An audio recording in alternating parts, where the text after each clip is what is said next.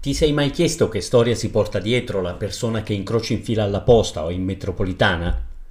Ciao, sono Carmelo Abate e queste sono le storie degli altri, vicende realmente accadute di uomini e donne della porta accanto.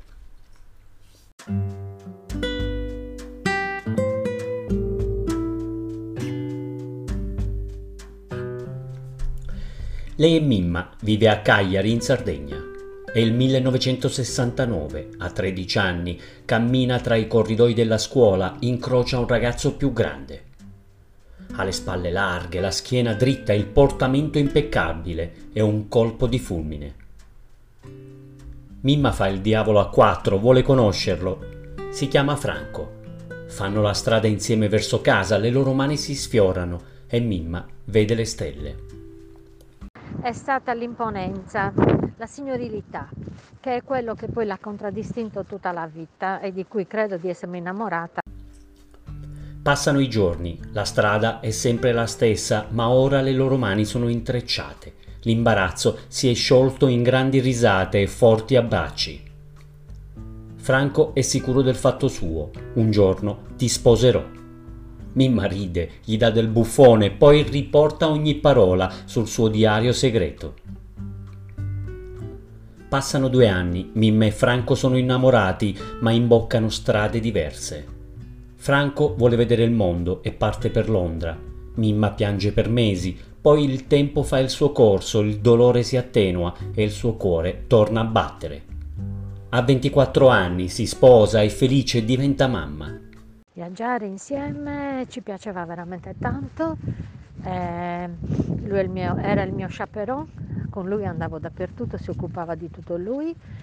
E avendo viaggiato lui molto da ragazzo, eh, potevamo, quando andavamo all'estero, eh, io mi appoggiavo molto a lui. È il 1990, Mimma entra in una concessionaria d'auto, si sente gli occhi addosso del proprietario Mimma, sei proprio tu. Sono passati vent'anni, ha meno, meno capelli, ma il portamento è sempre lo stesso.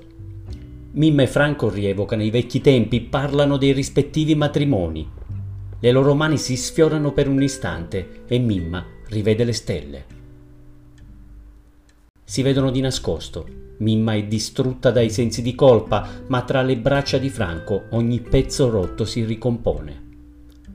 Passa un anno, Mimma si lascia bene con il marito, rimangono in ottimi rapporti. Anche Franco si prende le sue responsabilità con la moglie.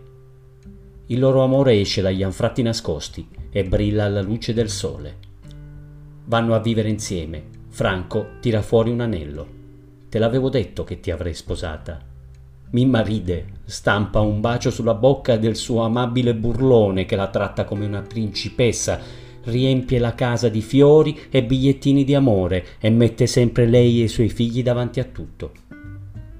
Negli anni che verranno, Mimma non si pentirà mai della sua scelta.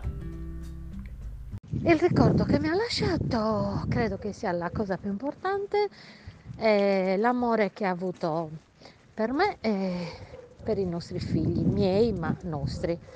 Quella è la cosa più importante che mi ha lasciato Franco eh, il suo amore e vivo di quello. Oggi ha 66 anni, Franco è morto l'anno scorso e le manca come l'aria. Un giorno tornerà tra le sue braccia, ma non ha fretta.